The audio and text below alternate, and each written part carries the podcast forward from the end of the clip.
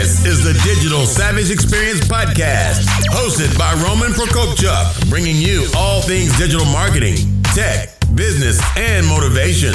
What's stopping you from becoming relentless in all aspects of life? Are you ready to become a digital savage? Let's get into today's episode.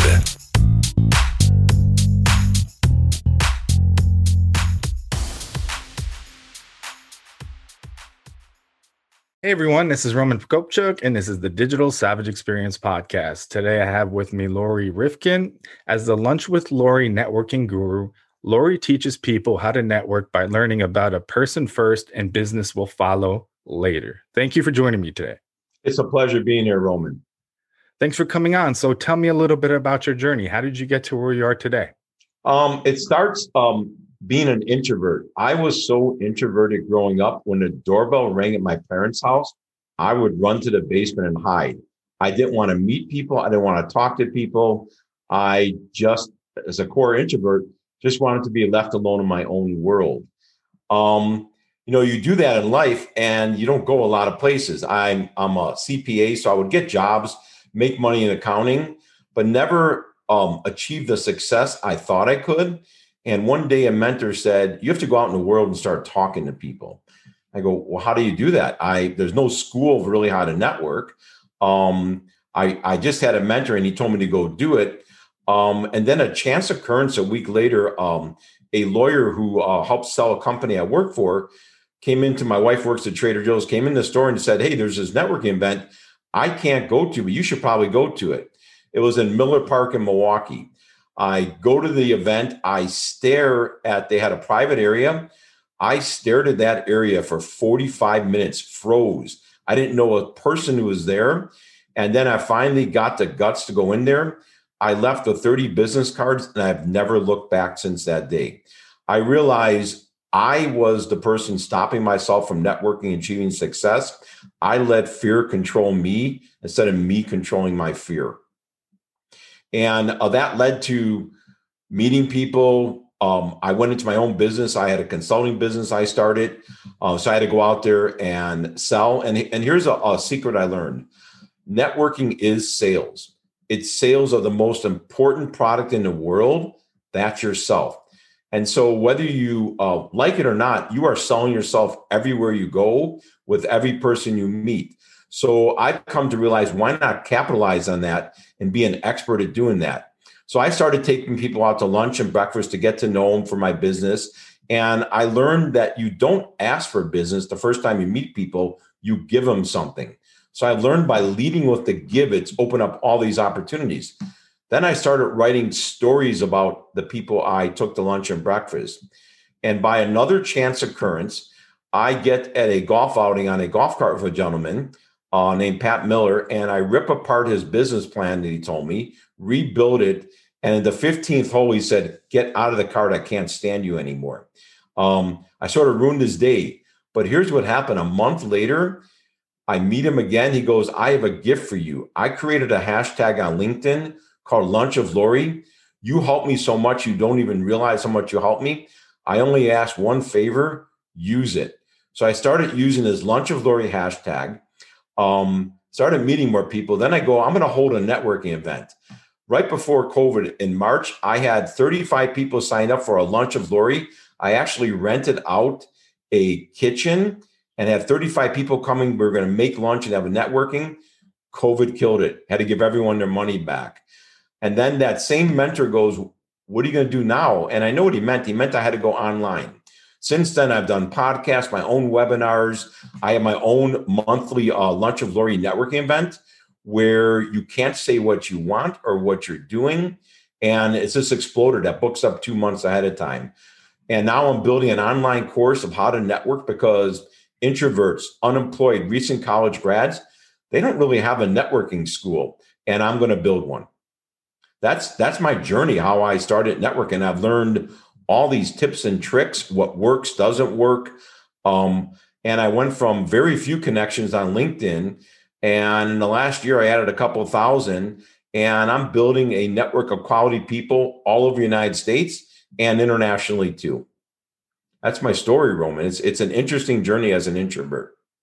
Yeah, that's awesome. And it's one of those things when you go to a marketing event or even if you're online and in some kind of group setting, I think people, well, there's been studies, people have identified that they're less afraid of death than, you know, speaking in front of people or speaking on a stage or meeting new people. So I think I'm, I'm more like that as well. So like if you, um, if you see me at like a networking thing, I'm usually talking to one person at a time or like being selective or just hanging out and sitting there until somebody maybe approaches me.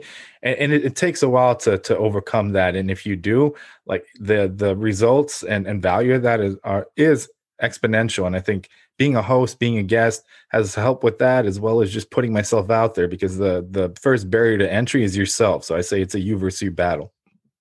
Yeah, one thing I've learned too, I have a heavy science and math background. And one of the secrets I realize is networking is based on math and science. You said the word exponential. Most people view networking as linear. My wife does. I would go out to an event, come home with 30 business cards. The first thing she would ask, Where's the business? That's the linear approach. You go out, you get results. Networking is exponential. When I teach networking in my class, I say it will take you six months to a year until you reach a critical mass. And it's around a thousand connections on LinkedIn or a thousand in your contacts. And you put the time in, networking won't kick off. And then the exponential function kicks in. So you're not failing. If you go out for eight months and you don't have results, you're not failing, but most people look at that as failure. And the other part is networking is an energy field. And that's why I say lead with a give. If everyone went out and asked to take something from their network when they started, there'll be no energy left and no one would have anything to give. So I teach you give. If you give enough, the network gods will allow you to take one day. The only thing you can't control is when and where that take's going to come out and that's part of that's part of the game. Give enough the take will come your way more than more than enough down the road. Yeah i agree. So what motivates you to succeed? Obviously those motivations may have changed over time with different variables in your life but what currently motivates you to succeed? Oh it's very simple. I was told with my personality being an introvert i can't succeed. And i am a poster child to show it can. I was told you can never do sales, Lori. You don't have the right personality for it. What they failed to tell me was I am an unbelievable problem solver. And problem solving is sales. I solve potential customers' problems. But when I was told it was sales, I froze. I go, I can't be a salesman. I'm not good at chit chat. I'm an introvert. I don't know what to talk about.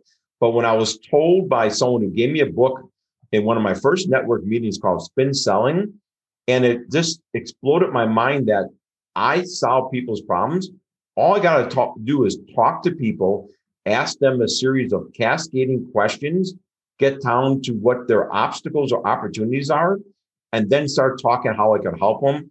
And once I learned that, I got over this whole idea that selling is going to be too hard for me. And so it really is, we are classified many times told we can't do stuff. And a lot of time, the people who classify us are doing that wrong. I was classified can't be a salesman.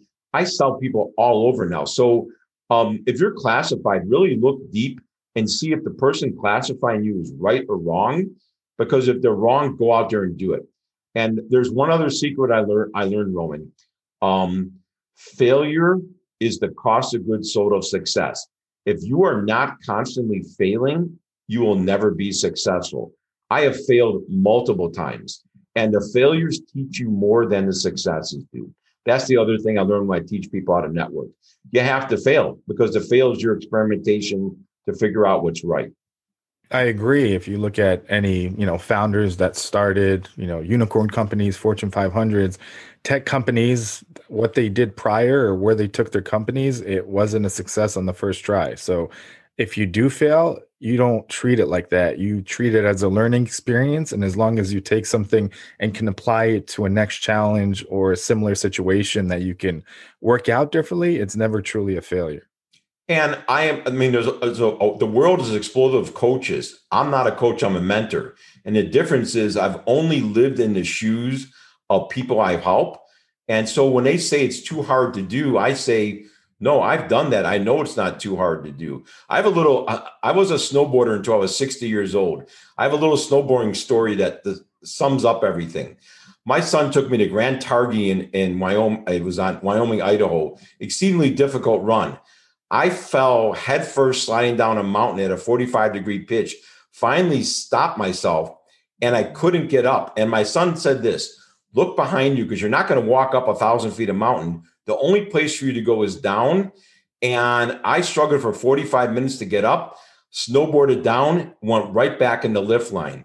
That's how you have to look at life. You're going to get beat down at points, but it's it's the important part is how you get up from those obstacles and restart yourself. That's what drives success.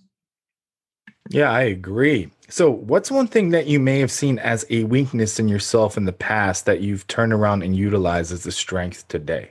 It's it's in my mind fear. I was with my daughter. I went to my daughter, adult daughter's world on a trip with her. And we were staying in a cabin in Olympic National Park. And she had a book about fear. When I read that book, it was it was like me. I was afraid to do everything. I was afraid of failure. Um, that's what I just talked about a second ago. I have turned the fear of failure into embracing failure. That was a number one thing that changed I looked at if you're a failure, nobody wants to talk to you. You know, put your head down. You're you're just you're just nothing.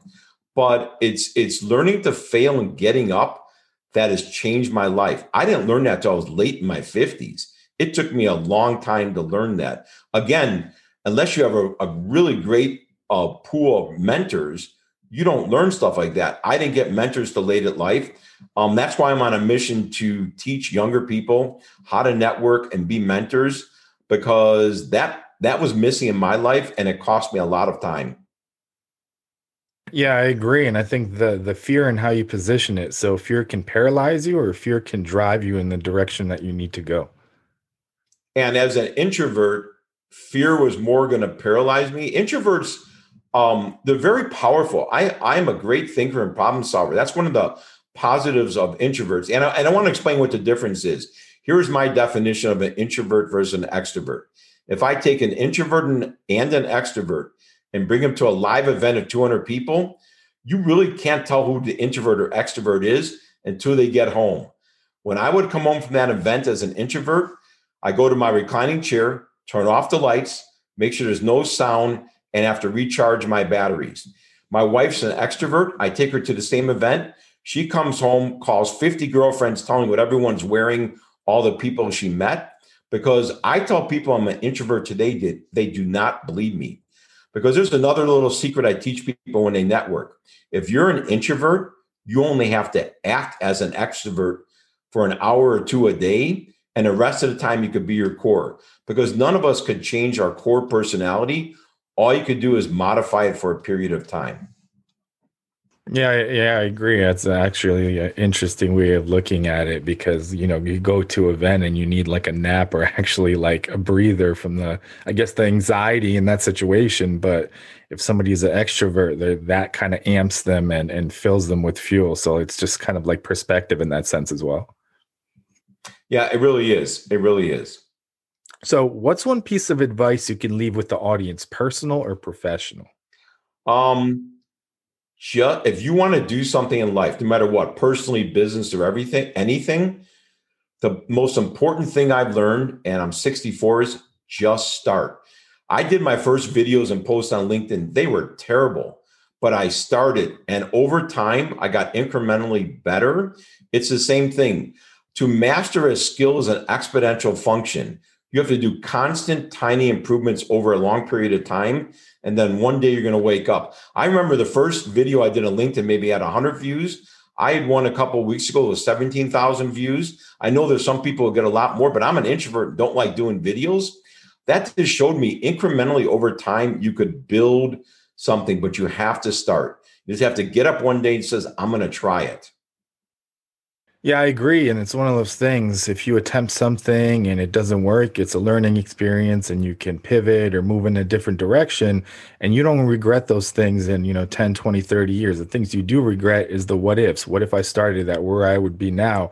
Or people around you that may have, you may have had that idea, but didn't do anything with it. And somebody had a similar idea, ran with it, and now are, you know, immensely successful. So it's up to you to actually get started and it, you just have to start. It doesn't matter the the point or how fast or how slow you just have to get incremental steps to move forward. So in terms of podcasting i started to begin with with a cell phone and that's it. And then i got a microphone and a better microphone and then a setup and then like a mini set and so on and so forth. So it's it's constantly improving but you can't improve unless you start.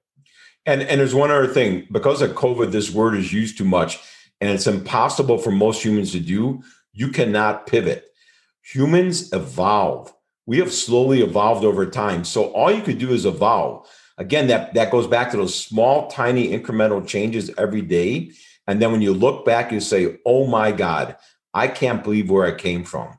Um, I, am in that boat with uh, Lunch of Lori. What started as a joke is now a business.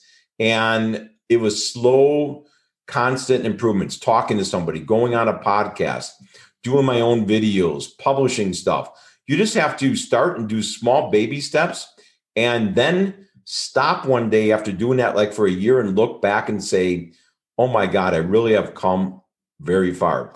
And even with COVID, I, I want to mention that to a lot of people, I was hurt tremendously by COVID. There's there's a choice you make at that point. Do I let that beat me down or do I do something about it? And for me personally, I did two startups during COVID.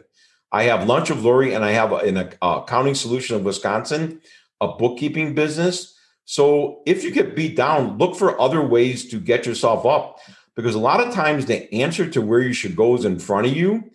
You just have a blind spot at that moment and can't see it. Yeah, I agree. And certain variables you can't control, you know, pandemics, recessions. So you have to do the best you can with what you have. I mean, I pivoted into outside of this into digital marketing out of necessity out of the 2008 recession. So I was going to be in terms of federal uh, law enforcement, then state, local, federal agencies froze hiring.